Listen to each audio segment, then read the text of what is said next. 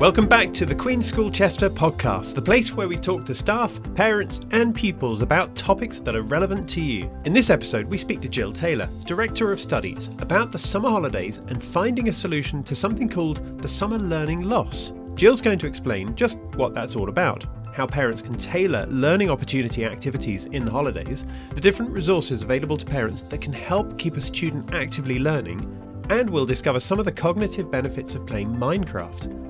Let's not waste any more time, but dive on in with me as we speak to Gill Taylor. Gill, welcome to the Queen School podcast. Thank you for being here. How are you today? I'm really well, thank you very much. I'm enjoying uh, some nice weather, which we've been having, so that's quite nice. And it's made a difference to the girls that we teach. They've kind of bouncing around and feeling very happy as well, so that makes the day a, a good day.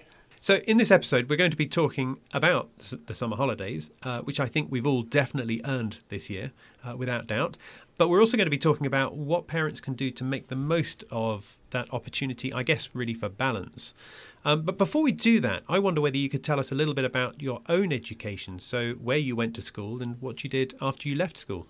Uh, yes, I can. Um, I went to school in uh, Wrexham to a tiny little primary school called Barker's Lane, um, and it was kind of 20, 24 perhaps in a class.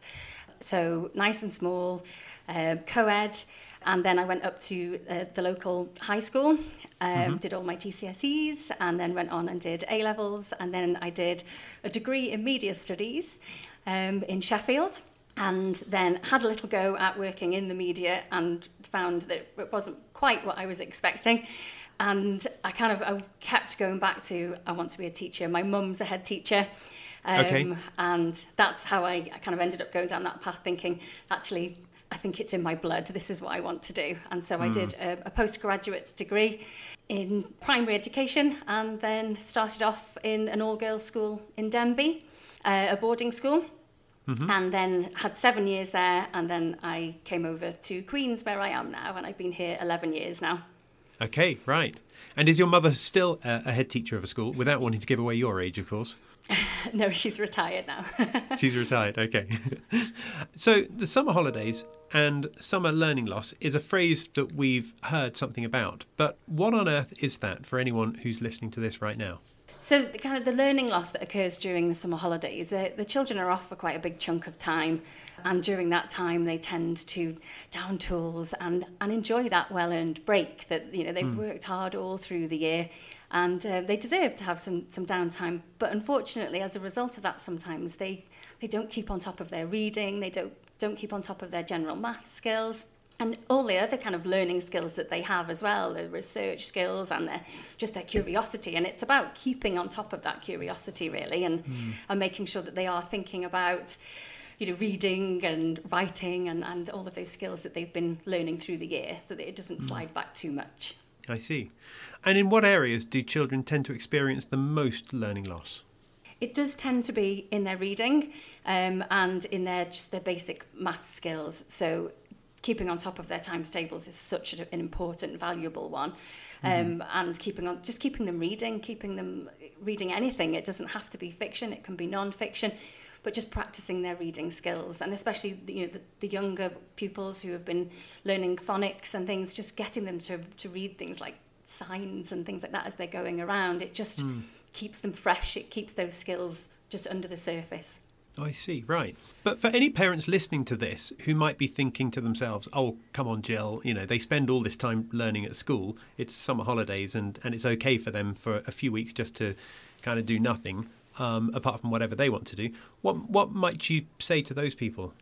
Um, I would say it doesn't have to be a chore. It can be done in such a fun way that they're actually keeping on top of their skills, but they don't feel like they're learning. So you can do all sorts of different things to encourage them to use all of the skills that they've learned through the year. And it doesn't mm-hmm. have to feel like like they're at school. It doesn't have to be like a lesson. It can just be general things that you do at home that mm. you're using those skills without even thinking about it or even saying anything to them. Just do oh let's do this today for example let's bake a cake today so then they mm. can have a go at weighing out the ingredients reading the recipe um, talking about time and temperature and all of those skills that you just don't necessarily think this is going to be, you know, a chance to learn here. But it is, it's a really valuable experience and it's a way of also spending nice time together and you get a nice cake or whatever it is you're making at the end of it. And that's something you can do with little ones all the way through up to, to older pupils as well, because you can tailor it to the age of your pupil. So you could even look at doing, if you're baking something, you could even use some ratio skills and say, mm. well, this recipe makes 12. How mm-hmm. would we make it for 18? What, what amounts of ingredients would we use for that? And so then you're bringing ratio into it and they don't even realize. Hmm. Hmm.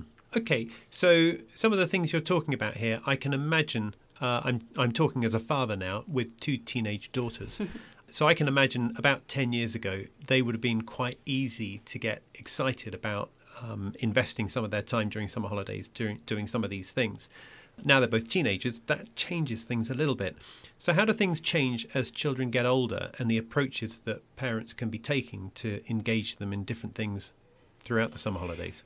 It, it, like you said, it really does depend on the age group that you're dealing with. So you can change the activity. It doesn't have to be cooking. It could be shopping, which teenagers tend to love. So yeah. it's you know get them set them a budget and say to them that you've got X amount and oh it's the summer sales. It's like thirty percent off. How much are you going to save if you buy these two items? And so all mm. of these these skills that they don't realise they're using, um, and they're life skills really. Um, you could be planning a holiday, so you might be planning a trip, and you could get them involved and say, well, okay, then we're going to go to this place, and this is the time that our train leaves or our flight leaves, and you know, let's work backwards. What time are we going to have to leave? And there's so many different ways that you can bring the kind of the skills that they've been using in school into what you're doing in the summer holidays. Um, so if you do go on a trip, you could then talk about, okay, let's plan the itinerary, let's um, let's look at the maps which way are we going mm. so there's so many different skills that, that they can use um, so mm. you could even when you get back from a day trip especially for older pupils they might quite enjoy doing a bit of a review so you could say right okay we've had a really great time but that wasn't so great but this was amazing let's go on mm. tripadvisor let's pen a review together and and and tell people our experience of the trip that we've been on. So they're using their writing skills and they're using a, a, style of writing. So it's a kind of persuasive piece of writing. So there are lots and lots of opportunities to get your children involved, no matter what age, and you just tailor it to, to their ability mm. and their age group so that it appeals mm. in some way. I see. Yeah. So none of this is about forcing them to do chores at all. It's just making the everyday things that they do a little bit more fun and and an opportunity, I guess, for continuing a bit of the learning that they might be doing at school, but in a completely different way. Is that fair? Yes, yeah, it's it's putting everything that they've learned into a context, so it's got meaning. And so the things that they've been learning in school, I spend a lot of my time in my math lessons, especially saying when the children say, "Why are we learning this?" and I'll say, "Oh, mm. you'll use this in this context or this situation."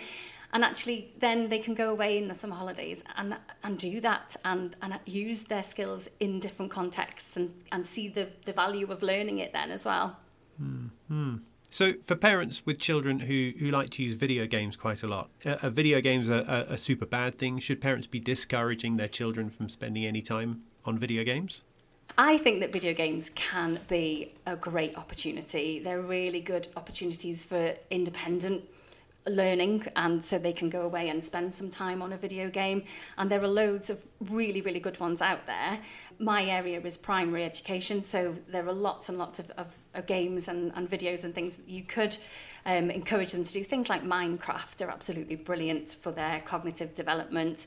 There's a, a really lovely game called Animal Crossing, which really develops like relationships because they can visit each other's little virtual islands and things like that. There are loads of games on BBC Bitesize that are great tools for, for children to play, but they're learning whilst they play. Mm-hmm. Um, so there's things like uh, there's a great game that's called Guardians Defenders of Mathematica, which is um, a maths game. It's got a grand title, but it's a really good, fun game that they can they can play. There's um, Crystal Explorers, which is a Key Stage Two English um, mm-hmm. game that they can go on. Karate Cats, which is a, a Key Stage One English game as well. My advice would be really to check out a game before you send your child off to play on it. Make sure that you're happy with it. Yeah. And I would I'd say probably an hour a day on video games and things like that. I think there was a, there was a study a few years ago done by Oxford University that said an hour or less is is plenty of time for a child to be on a video game. And I know that children spend a huge amount of time mm. on video games, and that's probably seems unrealistic. But if the weather's good, get them outside instead um, mm, rather than mm. sitting in front of a screen. Give them that time to, to have a little go because they are good learning tools, but mm. not all day. you mentioned BBC Bitesize. What is BBC Bitesize? So, uh, BBC Bitesize is the most amazing resource. Um, it's a website that you can visit. They've had loads of fantastic resources on over the both lockdowns. And there are tons and tons of resources and videos and games um, that the that children can access across the curriculum. There, there's, it's a huge learning resource that I would recommend to all parents to direct their children to if they're looking for something to occupy them that they fancy having a, li- a little go at, at something different. But then there are also other websites that are fantastic. There's the National Literacy Trust, which have really lovely uh, video games on there. And NRICH is a, a brilliant tool for maths games as well. We use that quite a lot in school. So lots out there. Mm. And you also mentioned Minecraft, and I, and I think most people listening to this will have heard of Minecraft. But I wouldn't be surprised if not many people listening to this actually know what Minecraft is. And you, you mentioned, I forget your exact words, but, but you were full of praise for Minecraft. Could you just give us a, a quick summary for parents listening who don't know Minecraft at all, what it is and why it is so good? So, Minecraft is um, a game platform, if you like, that children can build things in this this game but you can play with other people interactively or you can just build your own world and I, I think I'd said that it was really good for cognitive development because it really gets them thinking about the structure of things and that it's all working in this kind of 3D world and they can just build the most fantastic creations there are lots of books out there that have got guides to building all of these different places, worlds. You can go under the sea, you can build in the air. Um, I've got two teenage daughters who have played Minecraft like just feverishly. They absolutely love it and they interact with their friends and create all sorts of amazing worlds with lots of animals mm. roaming around. So it's got something for everyone in there, really. And it's just a really good way of, of using all of their different skills and thinking about the kind of the structures that they're building and what they want to include. It's a, it's a huge amount of fun, but there's so much learning in there as well. And you mentioned earlier about lockdowns in 2020 and 2021. Do you think that they've been a good opportunity for parents to maybe understand the uh, the priorities in life and to slow down a little bit and spend more time with their children? Yes, I definitely think so. I think um, even myself as a teacher, I, I've always kind of valued that time with my children and invested time in them when I'm on school holidays. But I think it's made everybody realise that, you know, you've got to slow down sometimes and look at what the important things are and start to maybe prioritize a little bit better and not race around so much. I know that's definitely happened in, in my family life. We've definitely slowed down and, and thought, why were we running about so much? So mm. Um, I mm. think people have reevaluated uh, certain aspects of life, I think. And how do we hold on to some of those positive attitudes in the era of COVID being completely gone? Oh, that's a tough one. yeah. I think it's it's really hard, isn't it, to remember those important things that we valued during the lockdowns and to try and hold on to them when life gets back to normal. It's quite easy to slip back into old ways again. Mm. And I mm, think mm. sometimes we just need to press pause and say, hang on, what was it that we really enjoyed about the lockdowns and the not running about? And let's just slow down again. I think people are, are going to have to make more of a conscious decision to do that. So, looking back on some of the holidays you've had in the past, uh, I'm thinking here that we are at the start of summer holidays. What sort of holidays have you had in the past where there have been opportunities for you to spend a bit of time doing a bit of fun learning with your own children? Um, so things I've done with my own children, um, the list is endless. Uh, it is really that time when I think this is my time with my children because I send them off to school every day and somebody else gets mm. time with them and this is my time where I can really enjoy that that special quality time with them. So things I've done are things like the summer reading challenge that almost, I think all public libraries do them. I was looking at what, what it is this summer, and they've actually got a world, a Wild World Heroes theme, which Okay. they've linked up with. They've linked up with the World Wildlife Fund, um, so it's got a real environmental theme, and they've enabled that to go online this time because obviously um, libraries have not been open all year, and we're not quite sure whether they will be. So it's an opportunity to they read a certain number of books, they earn stickers, and they get a chart, and they get a medal for completing the reading challenge. So that's always been one that I've done with my girls from when they were tiny, really, from when they started school. Um, there's a, a website as well that goes uh, along with the reading challenge, which has got lots. It's got a reading club, so there's lots of information about authors and illustrators, and there's loads of book recommendations, and they can put reviews on themselves. So that's a whole massive resource that's out there that people should just get. It's it's free, so you can just get in touch, go online, get in touch with your local library, and sign up for the summer reading challenge. So that's one I've done every single year. Other things I've done, we went we went on a really fabulous holiday. We decided not to go abroad a few years ago and said let's just stay home. We must have seen what was coming, and um, we went down to London for a few days. So we got the girls involved in planning the trip. Where do you want to go? What places do you want to see? Let's go online. Let's find out about all of these different places. So we took them down to St Paul's Cathedral. We went down to have a look at Buckingham Palace. Gosh, I can't. We went to. We did obviously the Hamleys, all of those lovely things. Oh yeah. and yeah. we we just got them involved in the planning of it. So what time is the train going, and what time do we need to leave to get to Chester Station, and let's have a look at the map. Where are we going from? How long is it going to take us? All of these things, hmm. and they were about eight, I think, when we did this. And hmm. then, whilst we were away, we took loads and loads of pictures. We went to the Tower of London, and we, oh gosh, I can't remember. We said we did so many things. And all the time we were saying, right, let's have a look at the tube map, let's work out our route, and let's get all of these pictures. And we picked up things along the way. Um, and actually, it was the year that uh, Prince George was born. So uh, we had a very a very exciting moment when we were stopped on the street by the Sun newspaper and interviewed, and we had our photograph taken. And the next thing Oh, we knew, we were in the Sun newspaper, which was quite Oh fun. wow! Oh, So, fantastic. yeah, it was really exciting. We got to sign a bus for, for Prince Mm-hmm. George, uh, saying congratulations. So that was Sorry, you got to sign a bus. A bus, yeah, it's a big London bus, and they had a big banner on it, and so that was all in the newspaper the next day while we were down there. So that was very exciting. So Right. when we came back, we had all of these these things that we picked up, tube maps, and we had all of our photographs, and um, we went to the Harry Potter tour on the way home as well.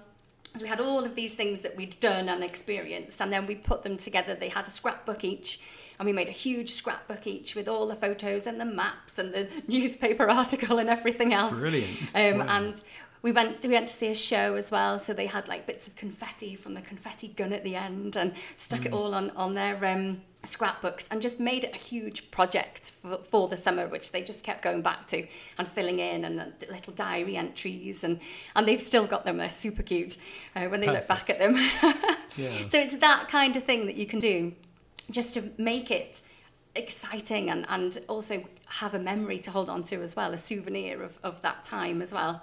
Yeah, I love that. The concept of learning and also having a memory and that souvenir from from the time when you did it as well. I mean, there, there's that's a classic win-win, really, isn't it? It is, yes. So, and we've done lots of different things like that through the summer holidays. Another thing that I can remember doing when I was a child, and it's relevant for this year. So, I was, I was talking to my dad about it yesterday and asking him if he remembers us doing it. But it's an Olympic year this year.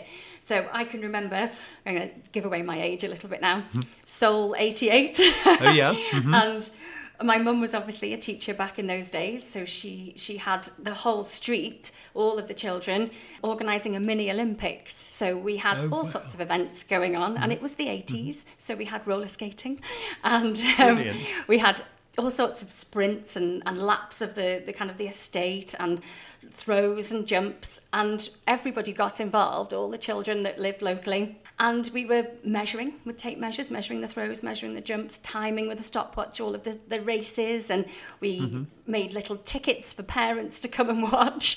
And we had all of these medal ceremonies. And it was just a, a really fun time. And I hold on to those memories. And when I asked my dad about it he was laughing and saying yes I'd forgotten about that. But uh, what an Wow. amazing time it was. And you know we were finding out about all the different countries that were competing, the different athletes. So there's all sorts of geography and all sorts of things going on in what we were doing. But to us, it was just fun. We didn't see it as we were learning. Mm. We were just having no. an absolute ball because mm. it was the Olympics. There was this kind of carnival feeling, and we were doing all of these, using all of our skills that we didn't realise we were using at that time. Yeah, so yeah, no, it sounds perfect. Well, look, Gill, we need to bring this to a close in a minute. But for anyone who's heard anything and might want to get in touch, what's the best way for them to reach out with any questions they might have? Um, so we've got a website that they can go to, the, the Queen's School website, and on there there's loads of contact information, but there's also lots and lots of pages on there giving you information about our school. Um, and they can get in contact via the website if they want to ask any questions about anything that you know we do during the summer. We tend to mm-hmm. say to our parents, look at your child's end of year report. That's your start point. That's where you can okay. look at what your teachers have said and say, right, okay, we need to work on telling the time. Perfect opportunity during the summer to oh. practice things like telling the time. yeah. So look at your child's report and then work from there. If they've said, oh, need a little bit more practice of this, a bit more practice of that, and then you can just work it into what you're doing. I love that. Using that as a starting point. That's perfect. Well, let's hope we all have a great summer. Like I said at the start, I think we have all learned it. So um, I, I'm sure that everyone listening to this will enjoy some good time over the summer as well. Gill, thank you so much for being here. Thank you for your time. And um, it's great for you to share all of this with us. And we really appreciate it. Thank you very much. Oh, thank you very much. It's been a pleasure. So that was Gill Taylor, Director of Studies at school. Thank you so much, Gill, for coming on to this episode of the podcast. And for people listening to this episode, don't forget you can always get in touch with the school if you have any questions about anything you've heard. Just visit www.thequeensschool.co.uk. There's two S's in that, thequeenschool.co.uk, for more information. And also, while you're here, this is episode number four of the school's relatively new podcast channel. So now is a great time to follow this channel because then it means that when each episode is released, you get a small notification just to let you know that it's there. So go and do that. But in the meantime, thank you for listening to this episode, and we look forward to seeing you again next time. Bye for now.